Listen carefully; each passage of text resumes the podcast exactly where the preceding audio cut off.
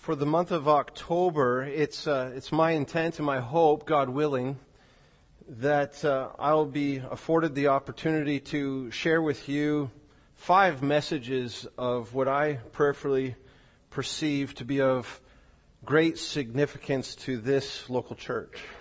Having uh, pastored the Rock for uh, seven years and then some, uh, there are just certain things that, that God has put on my heart for this church. And uh, the things that we'll be talking about through the month of October are probably not unique to the Rock.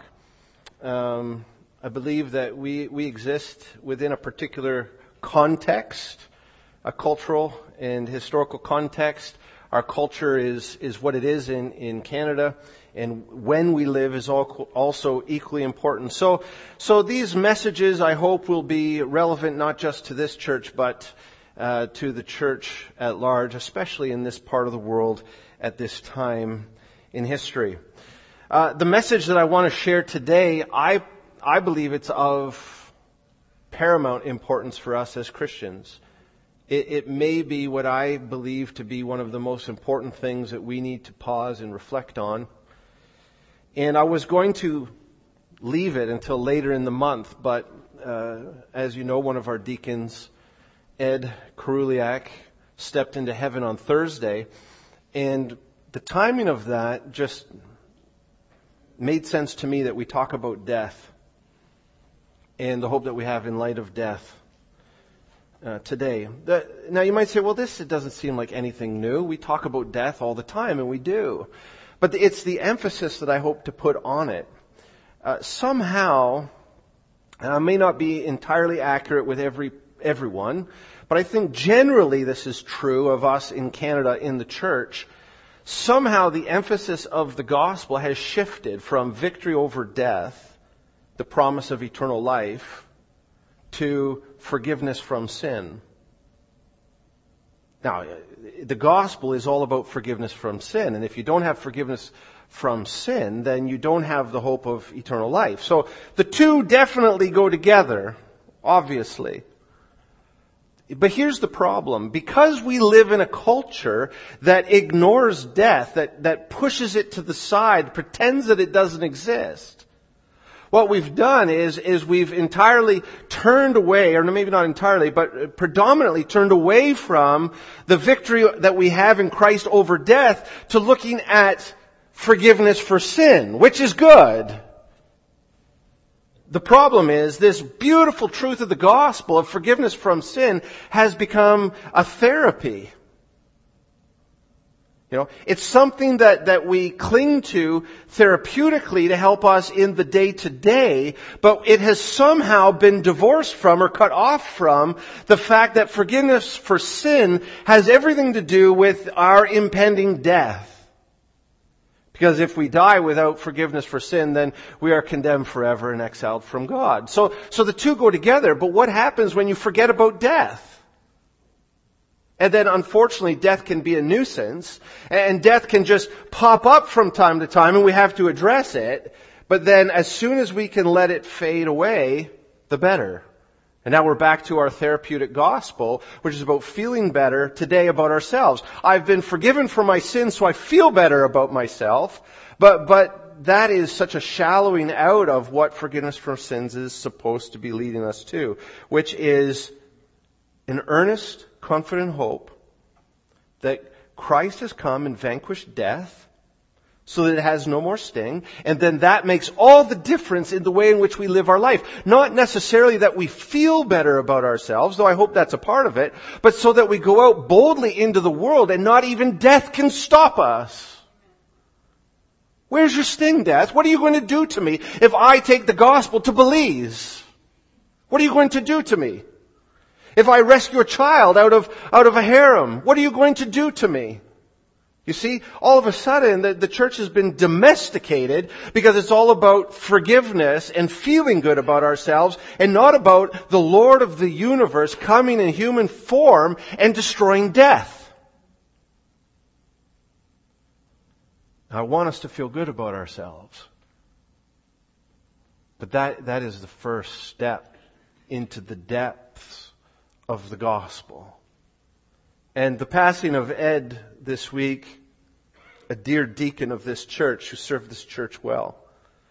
I hope that will remind us that the gospel is about so much more than feeling good that we've been forgiven. Would you open your Bibles to 2 Timothy chapter 4 verses 6 to 8. As you're looking for your spot, would you please stand?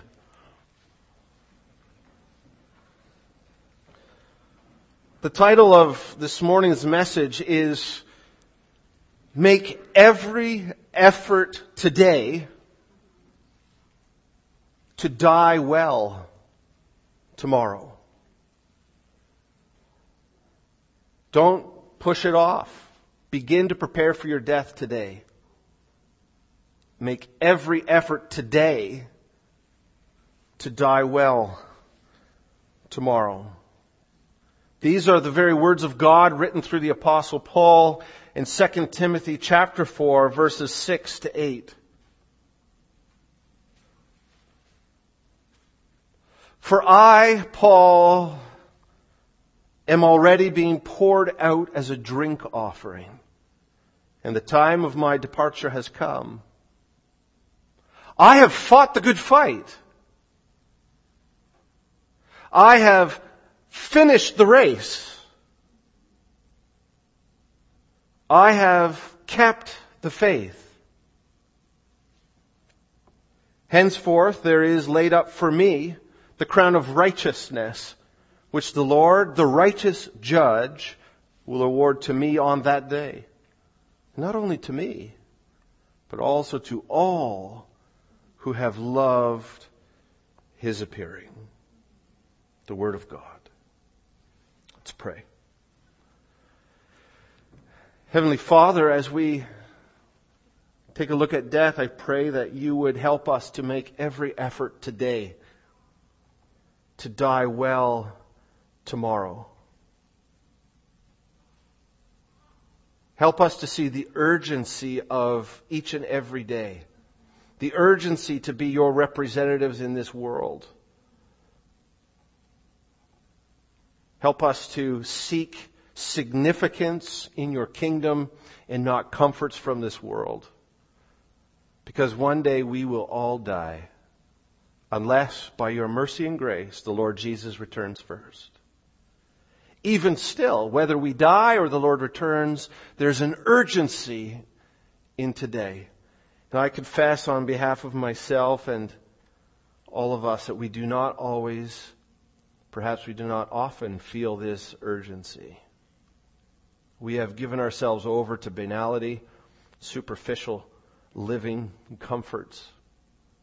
Oh God, have mercy on us. Reinvigorate your church by your Holy Spirit. Help us to make every effort today to die well tomorrow. I pray these things in Jesus' name. Amen. Please be seated. As is evident at the end, from this preaching text, Paul wrote the letter of 2 Timothy to Timothy. Timothy was the pastor at Ephesus. Timothy was going through a particularly difficult time. And, and, he wrote this to Timothy near the end of his life. He was in jail. He said, the end is coming. I am being poured out like a drink offering. That's quite an image, right? Of his life. He's just being poured out. The time of his departure was about to come. And we know that it was not long after this letter was written that Paul was beheaded because he was a champion for the gospel, a missionary to the Gentiles, a man who was not ashamed of the Lord Jesus Christ, a man who understood that every single day he carried around in him the death of Jesus Christ, which he, he saw as his own death. And so he lived for Christ and looked forward to the day of his departure. The intent of this letter in 2 Timothy is to spur Timothy on so that Timothy, a young pastor, probably in his late 30s, probably about the same age as me, so this young pastor in Ephesus would leave it all out on the field, so to speak. That he would live each and every day through whatever hardships God brought along his path, no matter how difficult the mission became, that he would live every day knowing that eventually he will come to his last day and he wanted Timothy, Paul wanted Timothy to make every day count for Christ. That's, that's the point of the letter. And that's specifically the point of our preaching text. And so in light of, of Ed's death on Thursday, it's helpful for us to remember that the primary pursuit of our life, not the secondary or, or tertiary or whatever down the list you want to make, but the primary uh, pursuit of our life is to prepare for the day of our death. Is, is that the way you think about your life? Because the way we live our lives is directly related to the way in which we understand our lives. Do you, do you live your life knowing that the number one priority in your life every day is to get ready for the last day of your life in these bodies? Now why would, why would every day of our life the primary reason for our living that day is to get ready for our last day. Why is that? Because on the last day, you are going to meet God. You are going to meet Jesus Christ in the flesh. On the one hand, oh glory. On the other hand, I wasn't ready. I didn't live every day, re- getting ready for that day. And that's the only day that really matters. That's why Jesus says, don't worry about these riches on earth. Store up riches in heaven so that on that day you're ready. You've made your investment. You're ready to see God, to meet your Maker. From this text, I want to pull out three ways that we can live every day in preparation for the last day. If we are to make every effort today to die well tomorrow, we need to do three things. Number one, we must remember that unless the Lord returns, we will all die. It helps us to be mindful. It gives us the right perspective. Number two, if we are to make every effort today to die well tomorrow, we must live well today. And number three, these are all related. If we are to make every effort to die well, we must have the right perspective. The church is suffering from a bad perspective, even with good doctrine. So, so there's doctrine, the things that we believe, but we need to add to that doctrine the right perspective so that we're looking through those doctrines in the right way. And it's when we do that that the doctrine has its proper effect and it changes who we are and it changes the way we live today. It's great to believe in everlasting life, but if we believe it and never think about it, or if our perspective is that that's for later and not for now, it won't make a lick of difference in your life. Let's go through these three, uh, three ways that we make every effort today to die well tomorrow. Number one, we make every effort today to die well tomorrow when we remember that unless the Lord returns, we will all die. I don't know about you, but sometimes I forget that I'm going to die. I, I just flat out forget that the sentence for sin is death. I've sinned. I'm going to die. It's just, that's the way it is. That's the reality. And I can't avoid it. Except I live in a culture that makes great efforts and goes to tremendous lengths and great pains to try and avoid the reality of our own mortality. It used to be that, that our, our loved ones died in our homes. It used to be that there was someone in the church dying every month or maybe even every week. One of the blessings of the world in which we live now is the advancement in medical science, our ability to live longer and to live healthier, to live stronger, but, but also to die in privacy. The downside of, of these things is we can just push death to the side. We can just sort of put a, a shroud over it and pretend it doesn't exist. In our culture, it's easy to forget that one day we will all die. You're going to die.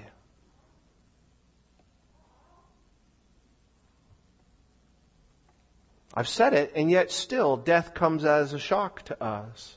It catches us off guard. I got the, the call on Thursday morning that, that Ed had died. And I was shocked. But I had seen him the day before, or the day, maybe two days before. And it was clear that he was about to die. And yet I was caught off guard. I was going to go and see him Thursday morning, and I didn't. I, I, thought, well, Marjorie will be there later in the day, so I'll just go later in the day. I got used to the condition that he was in, and then when he actually passed out of this world into heaven, I was shocked. Death catches us off guard, even when we're ready for it. It's as though we have forgotten somehow that we are all going to die.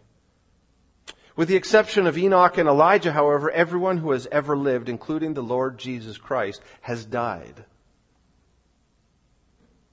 That's two out of how many trillions and trillions of people that have been caught up into heaven. And it's a sort of death, right, as they're raptured up into heaven. Uh, and yet, everyone else has died. So why does it surprise us? I mean, it, you only get to Genesis 5, and the point is made so abundantly clear to us. If you read through that, it says, and he died. He had many sons and daughters, and he died, and he died, and he died, and he died. It's a genealogy, and the genealogy is making the point that, that we have sinned, sin has come into the human condition, and we're going to die. And he died, and he died, and he died. Don't skip over those genealogies too quick. It's a reminder of death. The apostle Paul, what a great man of faith, I know he was the worst of sinners, but by the grace of God, he became a champion for the gospel. And you think, well, if there's one man that might outrun death, it might be him. Not so. What does it say in verse 6? 2 Timothy 4 verse 6. I am already being poured out as a drink offering, and the time of my departure has come. Paul was ready for death. You, you read about it in the beginnings of Philippians. He's like, I might die here in prison. I don't think I will, but I might. And if I did, that would be great. So already he'd been in jail, but previous to this, thought he might die. He didn't. He was let out. He was able to be fruitful for the gospel.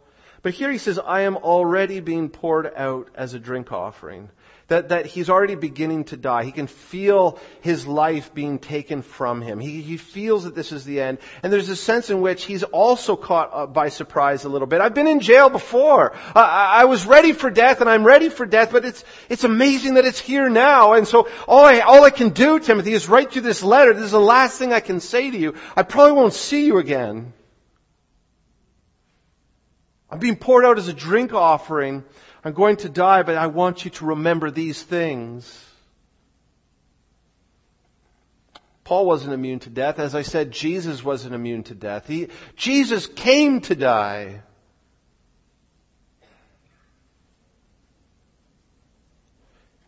Oh, I've stressed this pretty hard. Why? Well, I think it's because we just, we say it and then move on. We say it and move on. Let's, let's talk about death and move on. As if, yeah, yeah, I know, I know that, I know, I know we're gonna, I'm gonna die. Yes, yes. We give mental assent to it for a time, but have you ever allowed that reality to sink in? And in all seriousness, maybe those of you who are aging, the reality sinks in a little bit deeper and a little bit heavier. But for those of you who are young, don't just say, well, that's later. How do you know that you're not the next one to die among us?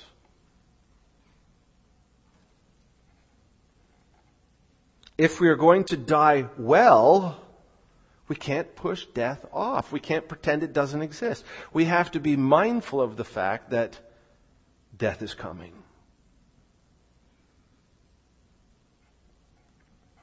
Second, if we are to make every effort today to die well tomorrow, we must live well today. There's three points that I'm going to make within this second point. Take a look at verse 7. Paul in verse 6 it says, Look, I'm about to die. Verse 7. I have fought the good fight. I have finished the race. I have kept the faith. To me, those three things, and we're going to look at them each in order, they describe what it means to live well. To live well, we must fight the good fight. When? Today. And tomorrow's a new today, and next week is a new today. Every day that's called today, to borrow from the writer of Hebrews, we need to fight the good fight, not put it off. There's, there has to be an urgency in the way we live our life. Uh, Paul didn't say, I had a few days where I fought the good fight. The sense here is every single day I got up and I put on my battle wear and I went out and I fought the good fight every day.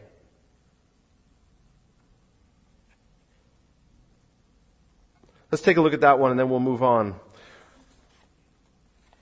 How did Paul fight the good fight? Well, you look at Paul's life, and he fought the good fight by, number one, spreading the gospel among the Gentiles. That was the call that God put on his life. He was going to go out, and he was just always trying to push ahead. He wanted to get to Spain. We don't know if he got that far, but he was constantly saying, I want to go where the gospel hasn't been. Now this is how Paul fought the good fight. It's not that we're all called to be missionaries. We're going to start with Paul, and we're going to look at Timothy, and then we're going to look at ourselves. Uh, he preached the truth. He looked for every opportunity to preach the truth. Was, was, there somebody that wanted to talk about something significant? Paul was there to talk to him about the truth. Was that person a Jew? He was going to talk about the truth from the Old Testament scriptures. Was that person an Athenian, a, a Gentile that, uh, that knew Greek philosophy? Well, then he was going to take a look at Greek philosophy and he was going to say, look, I, I know that this is what you believe, but have you ever thought about this in light of that? Paul, Paul preached the truth wherever he was. If somebody gave him a pulpit, he would preach. If they didn't give him a pulpit, he'd go to the marketplace and he would share the gospel. And, thirdly, he devoted himself to refuting false teaching. He went out and he looked for false teachers and, and he very publicly said, this is wrong. Don't believe this lie because if you believe this lie, you're going to be condemned and go to hell. Don't believe it.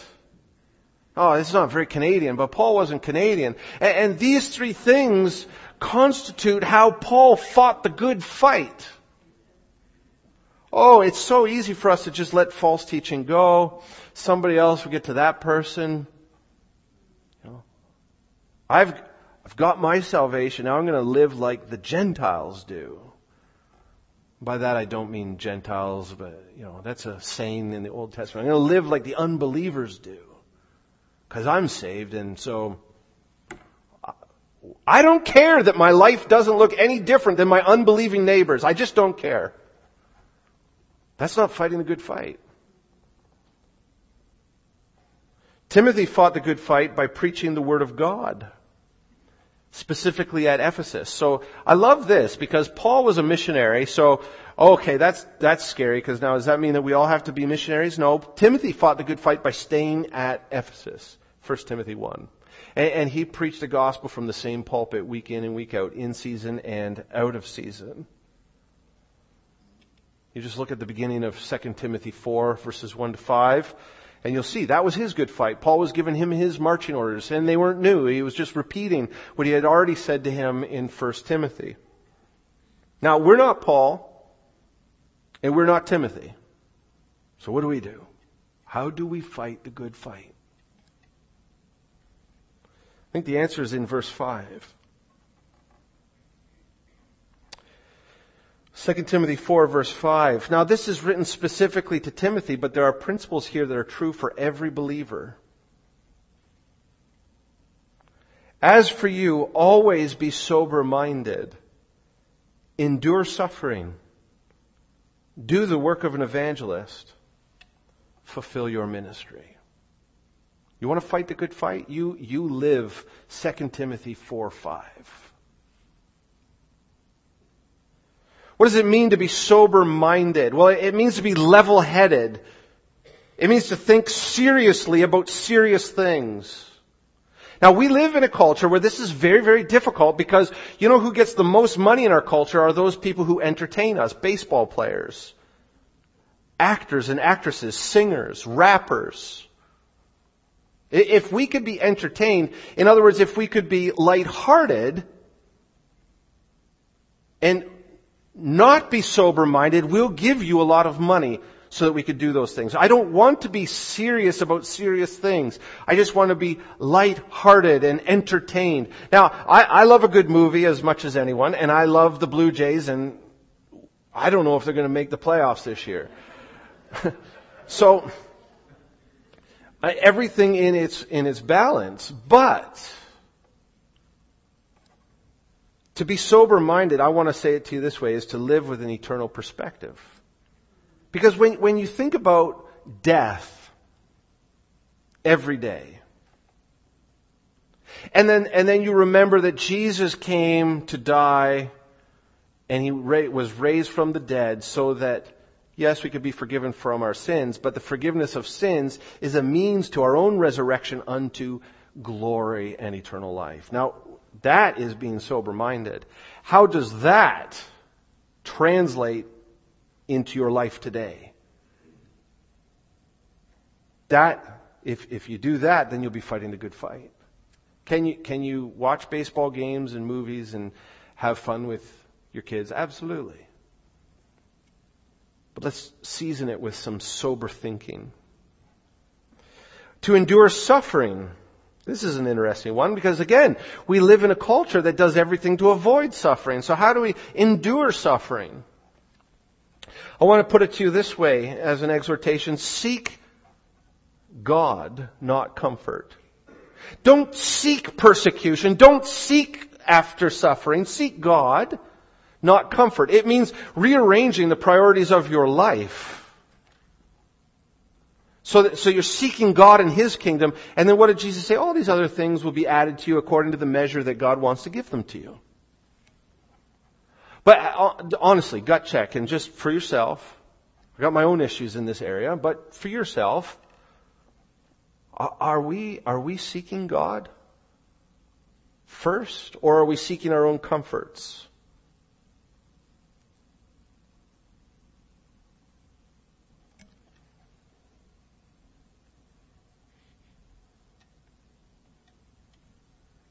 Can we be comfortable and seek God? Sure. I don't, I, I'm not, I'm not an asceticist, which means I'm not, asceticism is a false teaching that says that you need to suffer in order to be holy. You need to, you deprive yourself in order to be holy and pleasing God. That's not what I'm saying. What I'm saying is seek God first.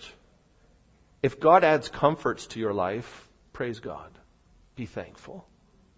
If God brings suffering into your life, endure.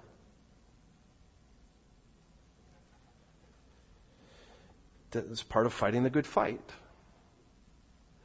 And I want to be careful how I say this, but on Monday, tomorrow, we have a funeral here for a deacon in the church. Now, it would be very easy to say, well, I've got other plans.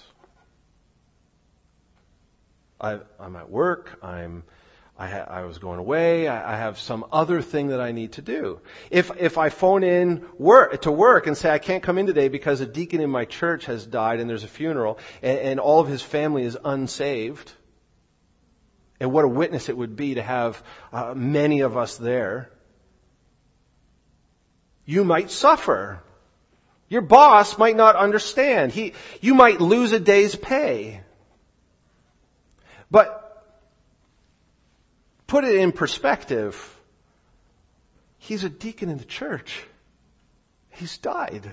And Marjorie's all alone, and his kids aren't saved. So, how are we going to invest our day tomorrow? Will we together fight the good fight? Now, I, have laid it on you pretty heavy. I don't know any other way to lay it down. Now, if you absolutely can't be there, I understand. I'm not going to be taking attendance. But we need to be a lot better at attending funerals in the church.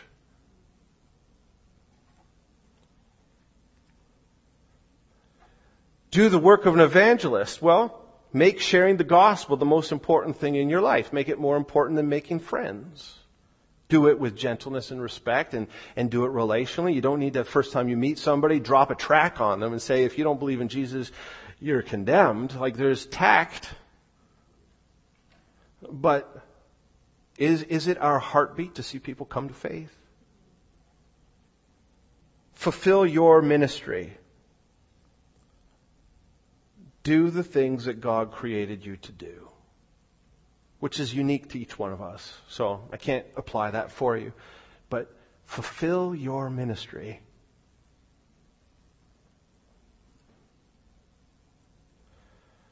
I would suggest that if we want to fight the good fight,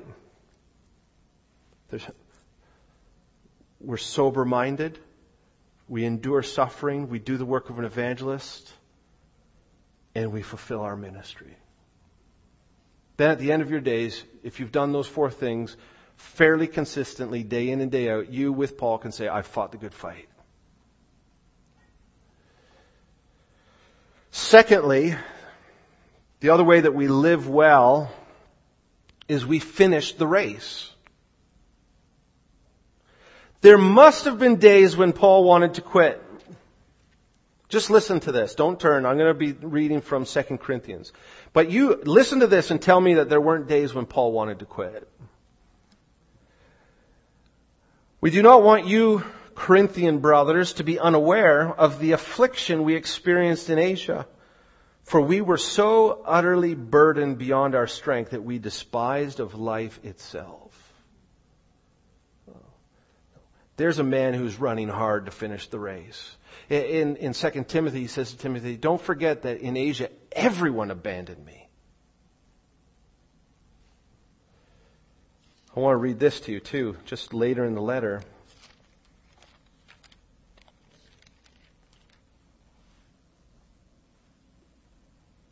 This is Paul writing. Five times I received at the hands of the Jews the forty lashes less one.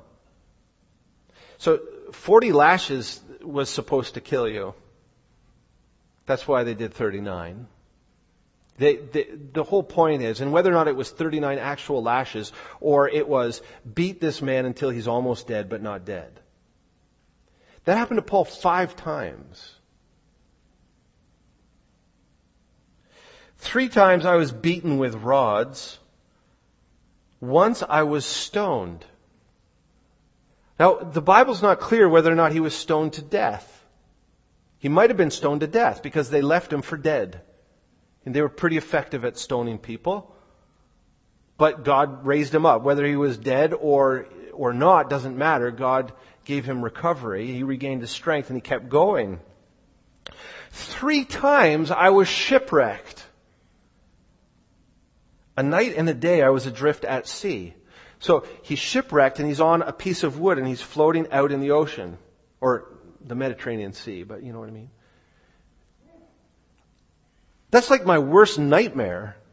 It happened to him three times. And with all those big fish swimming underneath him, no, nothing to drink, the sun beating down, not knowing if that's how he's going to die.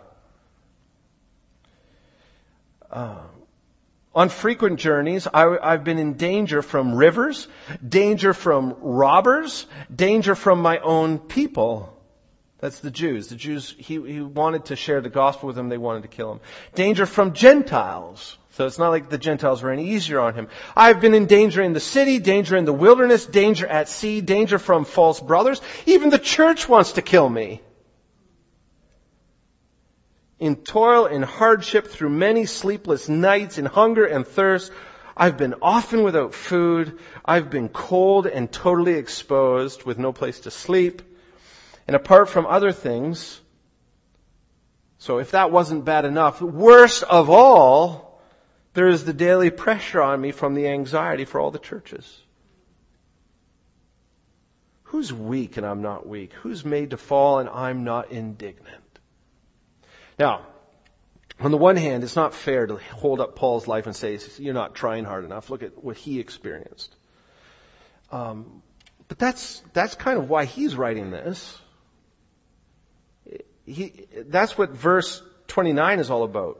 Anyone want to complain about your life?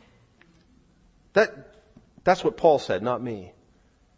And he's writing to the, the super apostles in Corinth and to the church in Corinth. You, you think you've got it bad? And he just kept running. Just kept running. I mean, it would take maybe one of those things to knock me out of the race, maybe. I started the race, I'm, I'm done. What God willing, that's not true. But that's how I feel sometimes. Now we know that there are re- days when Timothy wanted to quit. That's what the book of Second Timothy is all about. Paul's near the end of his life. Timothy wants to quit. Just listen to this. At the very beginning, Paul says to Timothy, I, I thank God whom I serve as my ancestors did with a clear conscience. And I want you to know, Timothy, that I remember you. I remember you constantly in my prayers, night and day. As I remember you with tears, I begin to cry thinking about you. I long to see you, uh, that I may be filled with joy. And I am reminded of your sincere faith, a faith that dwelt first in your grandmother Lois and your mother Eunice, and now I'm sure it dwells in you. And for this reason, I remind you, keep going fan into flame the gift of God which is in you through the laying on of my hands. For God gave us a spirit not of fear, but of power and love and self-control. Keep running the race. Go until the end. Timothy wanted to quit. Paul said, you can't quit. And he, he, he encouraged him by reminding him of himself. Timothy knew everything Paul had been through. And then this is, this is smart, right? Don't forget about your grandma. And your mom, remember what they did for you. They poured into you. They, they raised you on the scriptures. He comes back to them in, in 2 Timothy 3. Don't forget about them. They taught you the scriptures. You gotta keep running for them. Later on, and this will be a sermon in its own right, in that chapter he says, and most of all, remember Jesus Christ risen from the dead, a descendant of David according to my gospel. So, do we ever grow weary? Do we ever want to f- stop running? Does it ever just feel easier to take a break from the church? I'll just back away. It's not going the way I wanted it to go. I'm just, it's too hard. Believe me, uh, I know the church is a hard place. It's a hard place. We are hard on one another. Do we ever just want to take a break from building our relationship with Christ? You know what? I've been working pretty hard on my Bible studies. This month is for me. I know it happens. It happens to every one of us. We must finish the race. Thirdly, we keep the faith. Paul kept the faith by preaching the truth and refuting false teachers. Timothy is encouraged to keep the faith as well. Same thing. End of chapter 3. Remember the scriptures. They're the very breath of God. So, the whole point is, is if we want to keep the faith, we have to never stop learning the Bible. It's so easy to say, well, I think I, I know enough. I've, I've kind of got this book figured out. At least I, I know enough for me. I, I don't really have the desire or the drive or the time to actually learn more. I, I, I, have all of the elementary doctrines. I know that I'm saved. I'm going to heaven. I'm, I'm done. I'm good. And then we coast on the knowledge that we have. The problem is, uh, you, you are either moving forward or backward. There's no such thing as maintaining. And we will fall into false teaching and heresy if we don't continue learning the Bible. No one can stop learning the Bible. That's how we keep the faith. So that's a lot of information, isn't it? All in all, how do we summarize it? If we want to make every effort today to die well tomorrow, the first thing we have to do is just remember that one day we're going to die. And then secondly, uh, we must live well.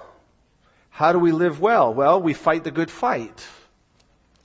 How do we fight the good fight? Well, we live with an eternal perspective. We seek God and His kingdom, not comfort. We share the gospel as the most important thing that we do in our life, and we fulfill our ministry. We do the things that God created us to do. We finish the race. We don't stop even when it gets hard, and we keep the faith. We continue to grow in our knowledge of the truth. There's one third thing that we do. If we want to make every effort today to die well tomorrow, we must have the right perspective about death. And so this sort of ties into what we've been talking about. It's not entirely its own point. But look at verse 8. 2 Timothy 4 verse 8. Henceforth there is laid up for me the crown of righteousness which the Lord, the righteous judge, will award to me on that day, and not only to me, but also to all who have loved his appearing. It's so easy, as I've said in many different ways this morning, to be distracted by this world. It's easy. In fact, it's, it's difficult not to be distracted by this world. But here, here's the point. When we die, we can take nothing with us. This world does not come with us. We have to have the right perspective about death today. So, so when we're, we're working so hard for things that are temporary that we can't take with us, why don't we work equally hard or, or more for things that are eternal? We can take no riches with us. We could take no possessions. We could take no houses. We could take no titles. We could take no college or university degrees. We can take no fame. We could take no promotions at work. You just, whatever, add to the list yourself. What is it that you're clinging to that you can't take with you?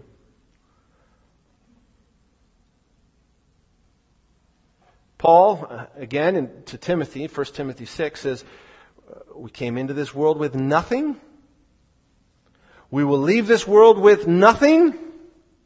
Between the time we came into the world and the time we leave the world, if we have food and clothing, we shall be content with these. That, that, that takes my breath away.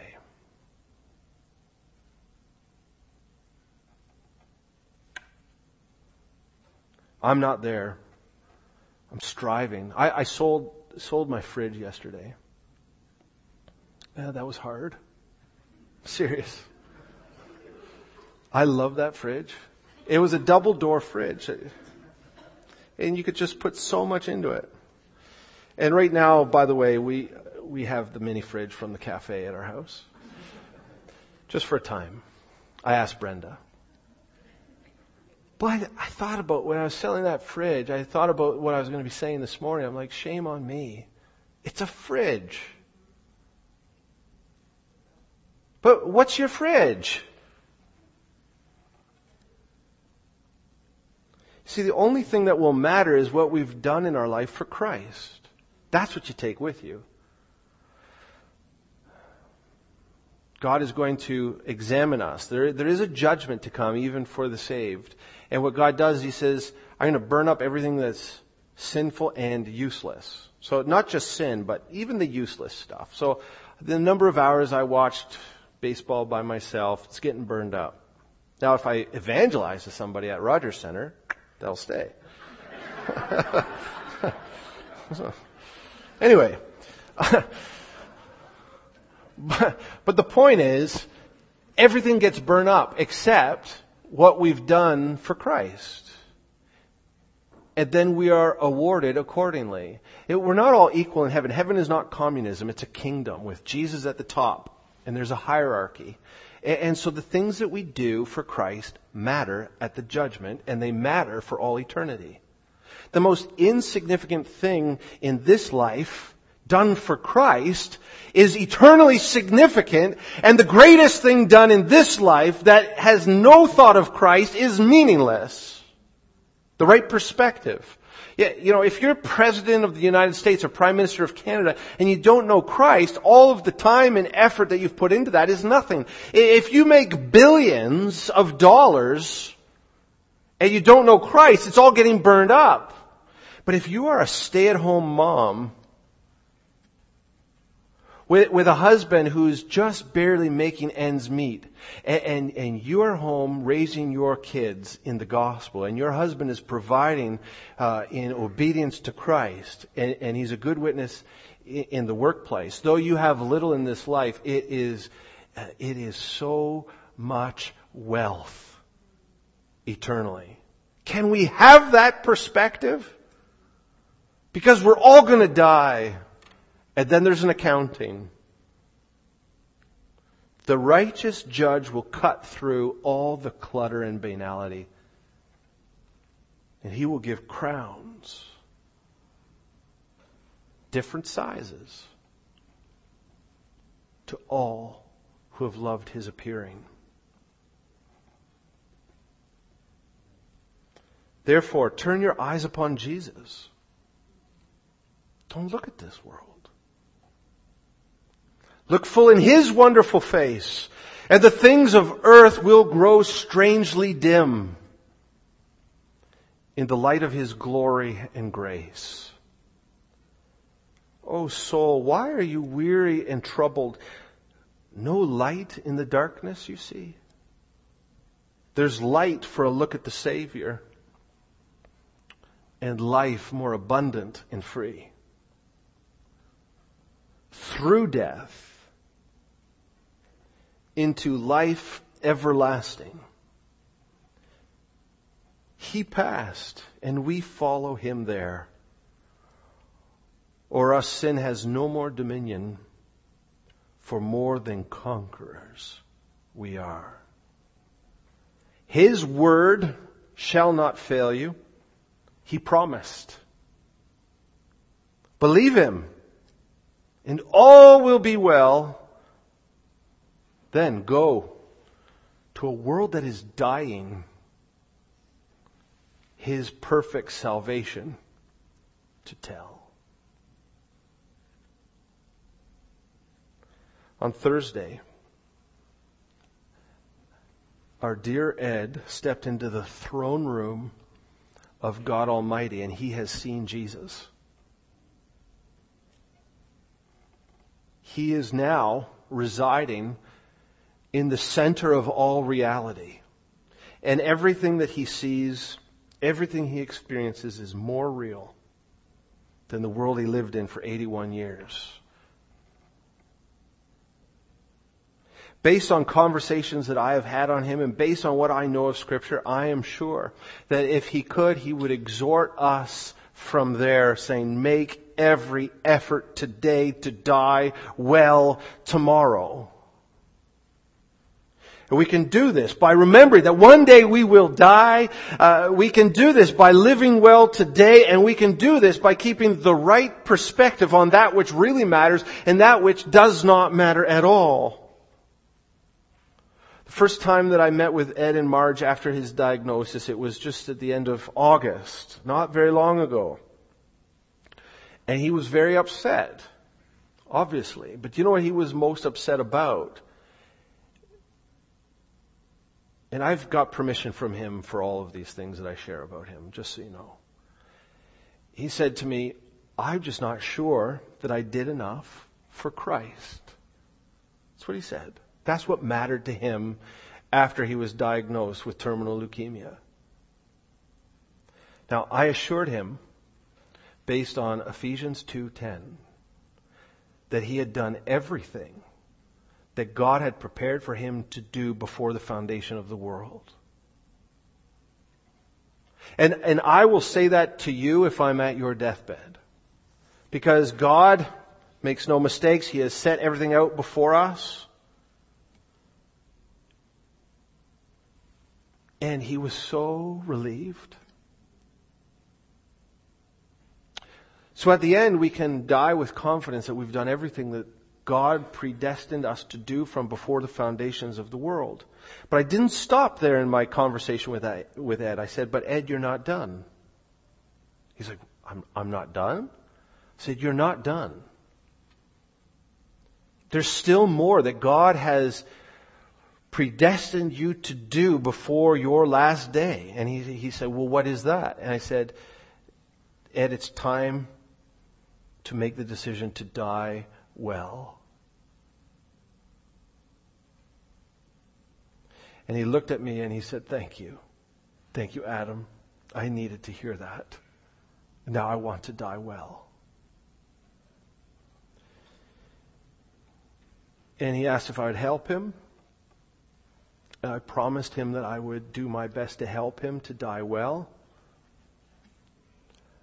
Ed died well. He made every effort to cling to Christ, to be a witness to his family, and to die well. And he did. Now, our prayer is that tomorrow at the funeral, when his family is here, they will reflect on Ed's life and the way that he died, and they will hear from the Word of God and by all that Ed did from August till his last day in September, God used that to bring his children into glory.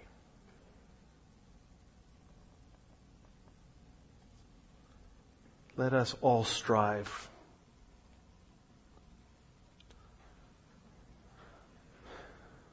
to make every effort today to die well tomorrow. It's the only thing that matters. It's the heart of the gospel. Let's pray.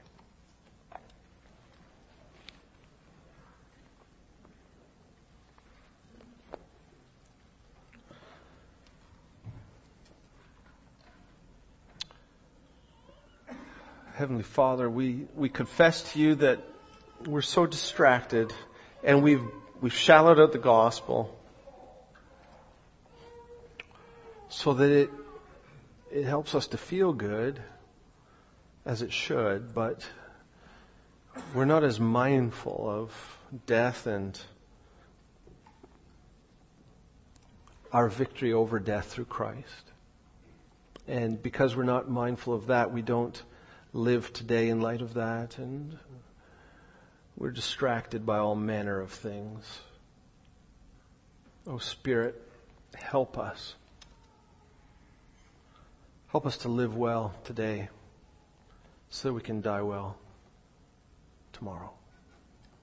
In Christ's name, amen.